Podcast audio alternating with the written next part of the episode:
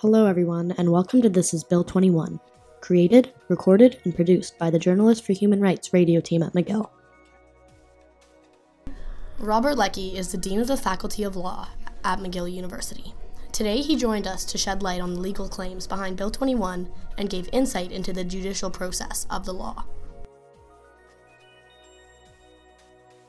Could you comment on the process by which this bill came into conception and came to become law? The origins of Bill 21 kind of depend on your perspective. So the provincial government is spinning this as the culmination of 10 years of debate. They're saying Quebecers have been talking about this for a long time, and it was time to sort of draw this to a close, close the file, and move on.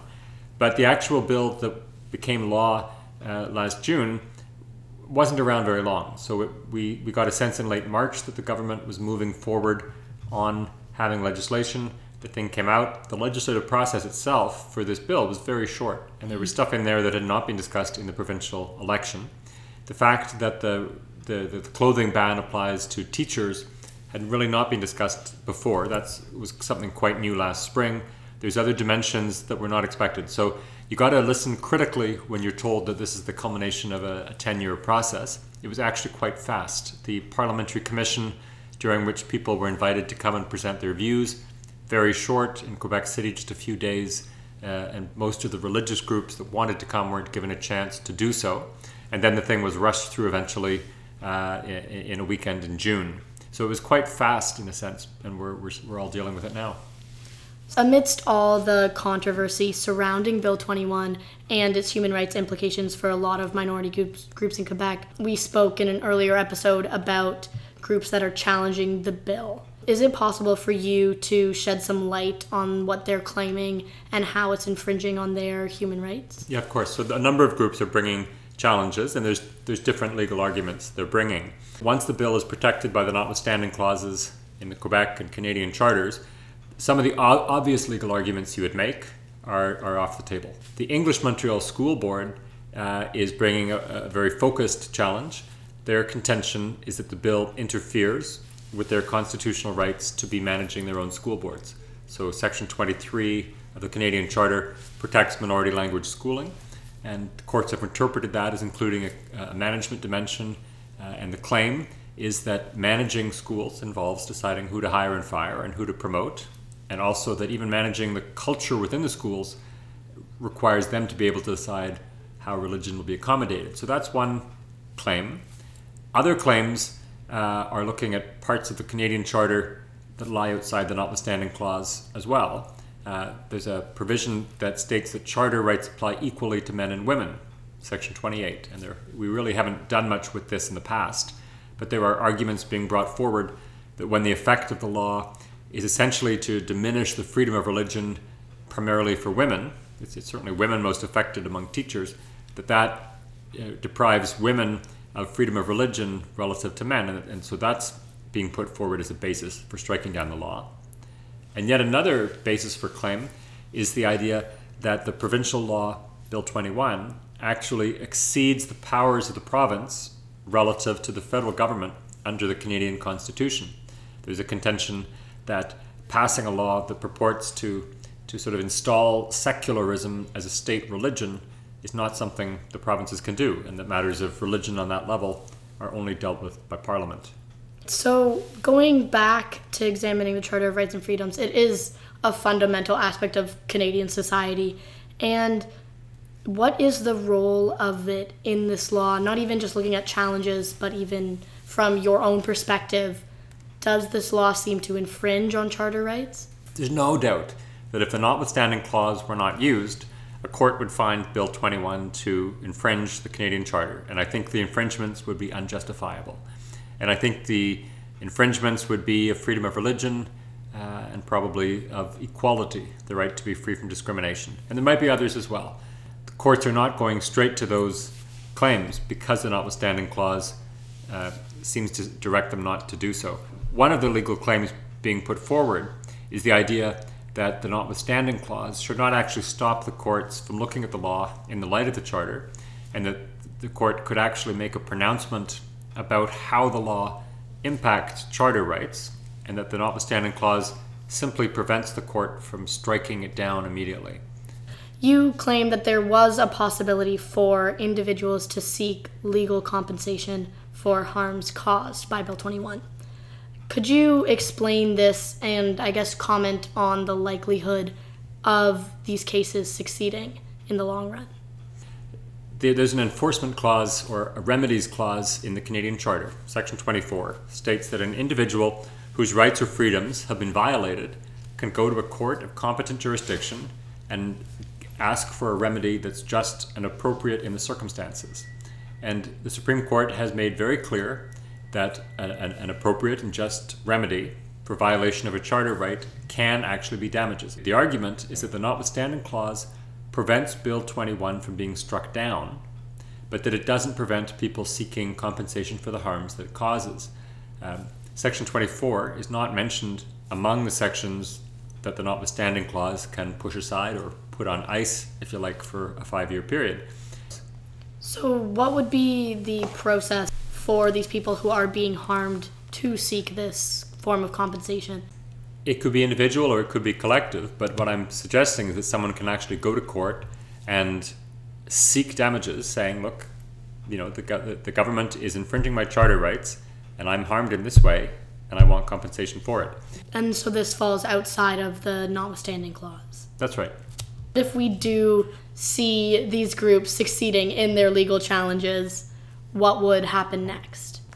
The lawyers and the parties in the different legal challenges are seeking different things depending on their argument. So, one outcome sought is simply a declaration that Bill 21 infringes the Charter, with the sense that that declaration itself would be a powerful message to the public, that it would inform people what the government has done and, and make them take accountability for their action. But other of the challenges are seeking a result that would be striking down part or all of the law. And so we'll have to see what the courts do with that. And, and then, you know, another thing sought, as we discussed, is the possibility of a money order for individuals. In those cases, would these would these court cases be reaching the federal level, or would they still be confined to Quebec?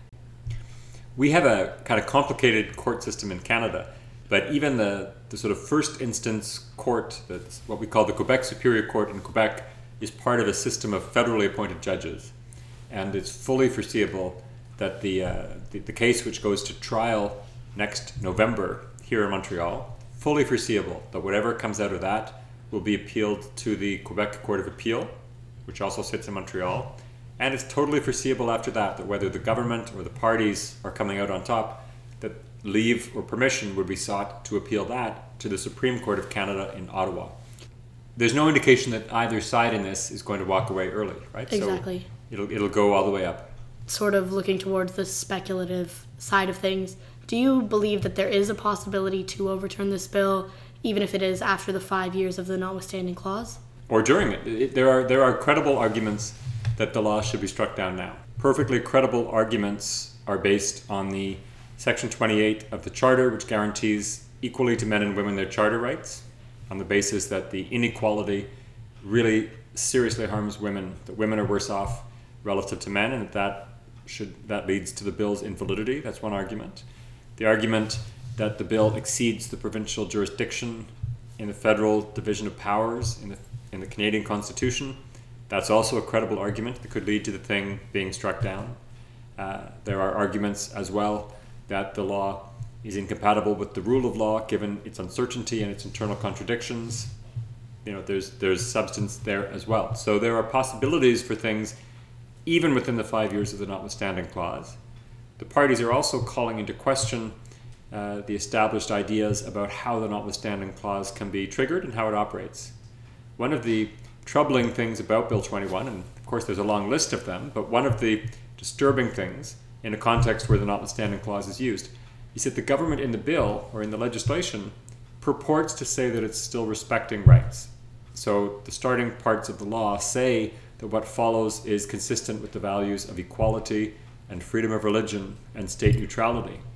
But that's incompatible with what follows. It's inconsistent with the fact that people are told what they can and can't wear, that people are prevented from employment or promotion based on having a religious belonging. I think the best understanding of the notwithstanding clause is that the government triggering it takes responsibility for what it's doing.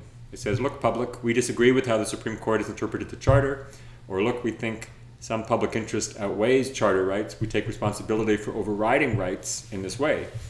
The Quebec government is almost denying that it's infringing on rights. And so I think that lack of candor might turn out to be part of something the courts object to. So, if we look at the impact on populations as a whole and stepping away from the process of law, how do you believe that this particular bill is impacting populations? The government has to be conscious that passing a law such as Bill 21 sends a broad message of suspicion towards religious minorities, and it suggests that their place is a lesser place in society than those of the majority. The government's arguments, sort of that it's dangerous to have people with religious symbols in children's classrooms, that's just that's tapping in to a broader hatred that's there. And so I don't say the provincial government is the cause of it, but it's clearly making space for it. It's making it respectable, making a public space for that kind of hatred. If we're looking towards the future, what would you what would your piece of advice be to students, either current or future, who might be reconsidering their career in law because of these barriers that are being put up from Bill 21. Don't reconsider your career. Like you, you don't you don't back down because someone tells you you don't belong somewhere. You you affirm it. You you know you, you decide you're going to stay here. You're going to fight. You're going to assert yourself. So people should certainly not walk away. I don't believe the bill is here forever. Uh, there are many opportunities for people in the legal profession. I don't think people should internalize the message and simply sort of pack up their dreams and put them away. Uh, and our students have organized you know, protests in conjunction with the Faculty of Education. Our students are speaking up uh, in the media, uh, and I'm very proud of that. The radio team at Journalists for Human Rights expresses extreme gratitude to Dean Leckey, not only for sitting down with us, but for supporting students both in the Faculty of Law and within the greater McGill community. On the next episode, we interview McGill students for their perspectives and thoughts about Bill 21 and the future. Thanks for listening to This is Bill 21. This series was recorded and produced at McGill University, located on land which has long served as a site of meeting and exchange amongst Indigenous peoples, including the Haudenosaunee and Anishinaabe nations. McGill and the Chapter of Journalists for Human Rights honors, recognizes, and respects these nations as the traditional stewards of lands and waters on which we meet today.